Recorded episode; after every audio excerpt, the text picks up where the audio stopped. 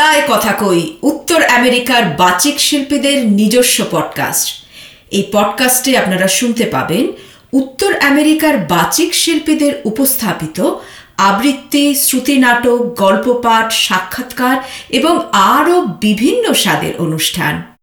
সঙ্গে থাকুন, শুনতে থাকুন, আমি বাংলায় কথা কই। সাবস্ক্রাইব করুন Apple podcast, Spotify Google podcast Stitcher বা আপনার পছন্দের অ্যাপে প্রতি শুক্রবার আমি বাংলায় কথা কই উত্তর আমেরিকার বাচিক শিল্পীদের নিজস্ব পডকাস্ট আমি বাংলায় কথা কই এই পডকাস্টের আজকের পর্বে আমাদের নিবেদন মৃত্যু দর্শনে রবীন্দ্রনাথ। পরিবেশনায় কল্লোল মণ্ডল এবং স্বাতী দত্ত। আপনারা শুনছেন মৃত্যু দর্শনে রবীন্দ্রনাথ।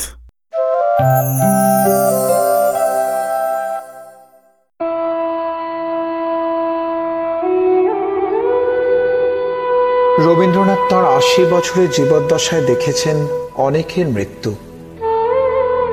জীবনাদর্শ বাবা, পরম স্নেহময়ী মা, প্রিয় ভাই বোন প্রাণপ্রিয় বৌদি, প্রেমময়ী স্ত্রী, প্রিয়তম ছেলে, মেয়ে সহ অনেকের।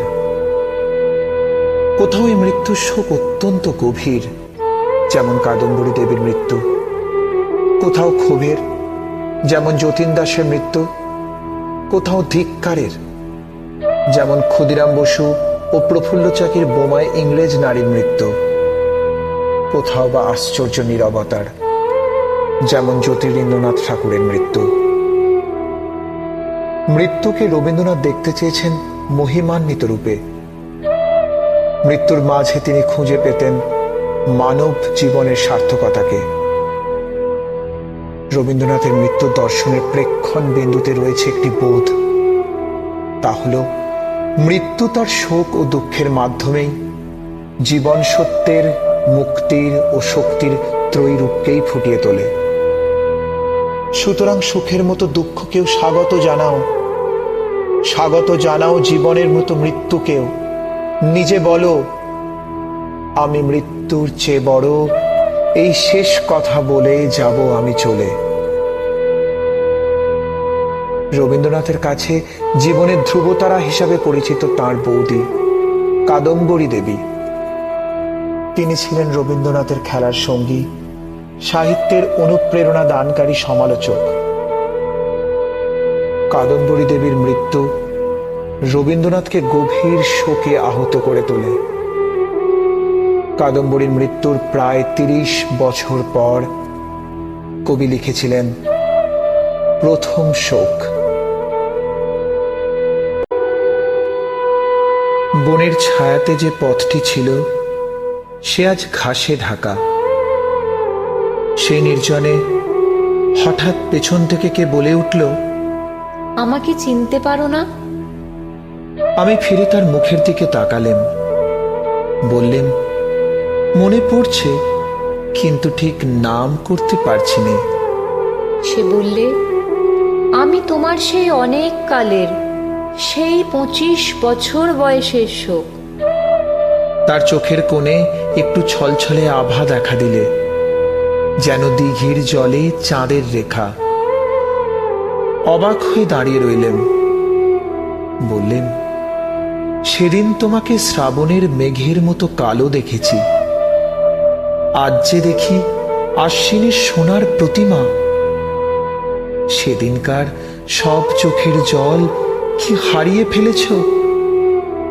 কোনো কথাটি না বলে সে একটু হাসলে। বুঝলেন সবটুকু রয়ে গেছে ওই হাসিতে।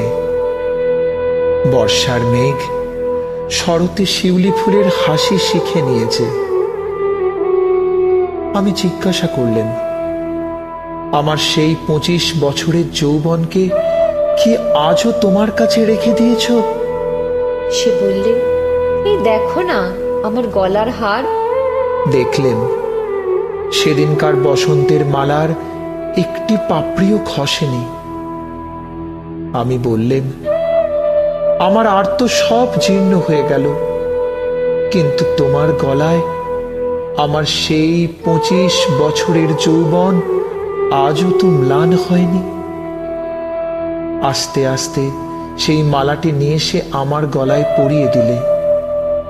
বললে, মনে আছে, সেদিন বলেছিলে তুমি সান্ত্বনা চাও না? তুমি শোককেই চাও? লজ্জিত হয়ে বললেন বলেছিলেন। কিন্তু তারপরে অনেক দিন হয়ে গেল। তারপরে কখন ভুলে গেলেন? সে বললে যে অন্তর্যামীর বর তিনি তো ভোলেননি। আমি সেই অবধি ছায়াতলে গোপনে বসে আছি। আমাকে বরণ করে নাও।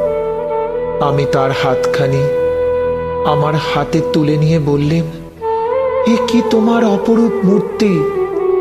সে বললে যা ছিল শোক আজ তাই হয়েছে শান্তি। প্রাণাধিকা বৌদিকে হারানোর পর বড় ভাই গত হলেন পিতাগত হলেন। স্ত্রী মৃণালিনী দেবী মারা গেলেন তিরিশ বছর বয়সে। যখন কবির বয়স একচল্লিশ, এরপর মারা গেলেন দ্বিতীয় কন্যা রেণুকা।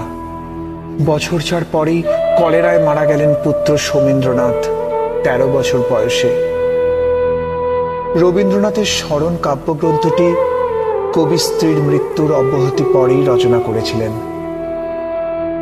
রবীন্দ্রনাথ মৃত্যুকে গভীরভাবে উপলব্ধি করলেন যখন তার অকাল স্ত্রী বিয়োগ হয়।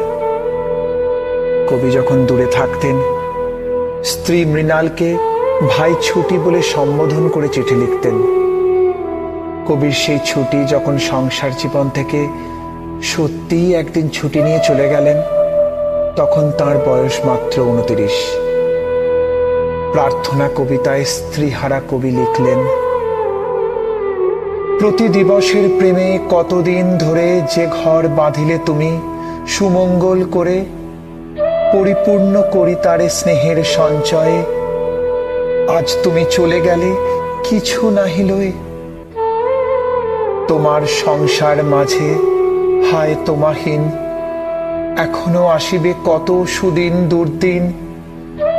তখন শূন্য ঘরে চিরাভ্যাস টানে, তোমারে খুঁজিতে এসে চাবো কার পানে। আজ শুধু এক প্রশ্ন মোর মনে জাগে। হে কল্যাণী। গেলে যদি, গেলে মোর আগে। মোর লাগি কোথাও কি দুটি স্নিগ্ধ করে রাখিবে পাতিয়া শয্যা? চির সন্ধ্যা তরে আমার ঘরেতে আর নাই, সে যে নাই। যাই আর ফিরে আসি, খুঁজিয়া না পাই। আমার ঘরেতে নাথ, এইটুকু স্থান। সেটা হতে যা হারায় মেলে না সন্ধান। অনন্ত তোমার গৃহ বিশ্বময় ধাম। হে নাথ, খুঁজিতে তারে সেথা আসিলাম। দাঁড়ালে তব সন্ধ্যা গগনের তরে।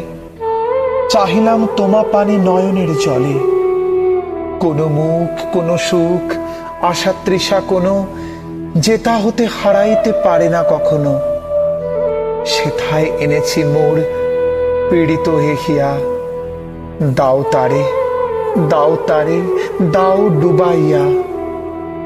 ঘরে মোর নাহি আর যে অমৃত রস, বিশ্ব মাঝে পাই সেই হারানো পরশ। হে সুন্দর, হে সত্য, তুমি আমায় এ মোহ বাঁধন থেকে মুক্ত করো। শূন্য করে দাও আমার হৃদয়। আর এই শূন্যতার মাঝে আমার হৃদয় আসনে তুমি সুপ্রতিষ্ঠিত হও। দুঃখের অনলে দহনে মধ্যে দিয়ে শোধন করে আমায় সুন্দর করো, গ্রহণ করো। মৃত্যুকালীন সময় পর্বে, অর্থাৎ অসুস্থ অবস্থায় রচিত রবীন্দ্রনাথ ঠাকুরের বেশ কিছু কবিতা ছিল মৃত্যু চেতনাকে কেন্দ্র করে সৃজিত কিছু অবিস্মরণীয় পঙ্ক্তিমালা। জোড়াসাঁকোর বাড়িতে রোগশয্যায় শুয়ে যুদ্ধ করছেন তিনি। রানী চন্দাকে লিখে নিতে বলেছিলেন। কবি বলে গেছেন, ক্রমশ ক্লান্ত হয়ে পড়েছিলেন কবিতা বলতে বলতে। দিনটা ছিল চোদ্দই শ্রাবণ। রবীন্দ্রনাথ লিখলেন তার সর্বশেষ রচনা, তোমার সৃষ্টির পথ। তোমার সৃষ্টির পথ রেখেছ আকীর্ণ করি। বিচিত্র ছলনা জালে, হে ছলনাময়ী। মিথ্যা বিশ্বাসের ফাঁদ পেতেছ নিপুণ হাতে, সরল জীবনে। এই প্রবঞ্চনা দিয়ে মহত্বেরে করেছ চিহ্নিত। তার তরে রাখুনি গোপন রাত্রি। তোমার জ্যোতিষ্ক তারে যে পথ দেখায় সে যে তার অন্তরের পথ, সে যে চির স্বচ্ছ, সহজ বিশ্বাসে সে যে করে তারে চির সমুজ্জ্বল। বাহিরে কুটিল হোক, অন্তরে সেরিজু এই নিয়ে তাহার গৌরব। লোকে তারে বলে বিড়ম্বিত। সত্যেরে সে পায়, আপন আলোকে ধৌত অন্তরে অন্তরে। কিছুতে পারে না তারে প্রবঞ্চিতে। সে পুরস্কার নিয়ে যায় সে যে আপন ভাণ্ডারে। অনায়াসে যে পেরেছে ছলনা সহিতে, সে পায় তোমার হাতে শান্তির অক্ষয় অধিকার।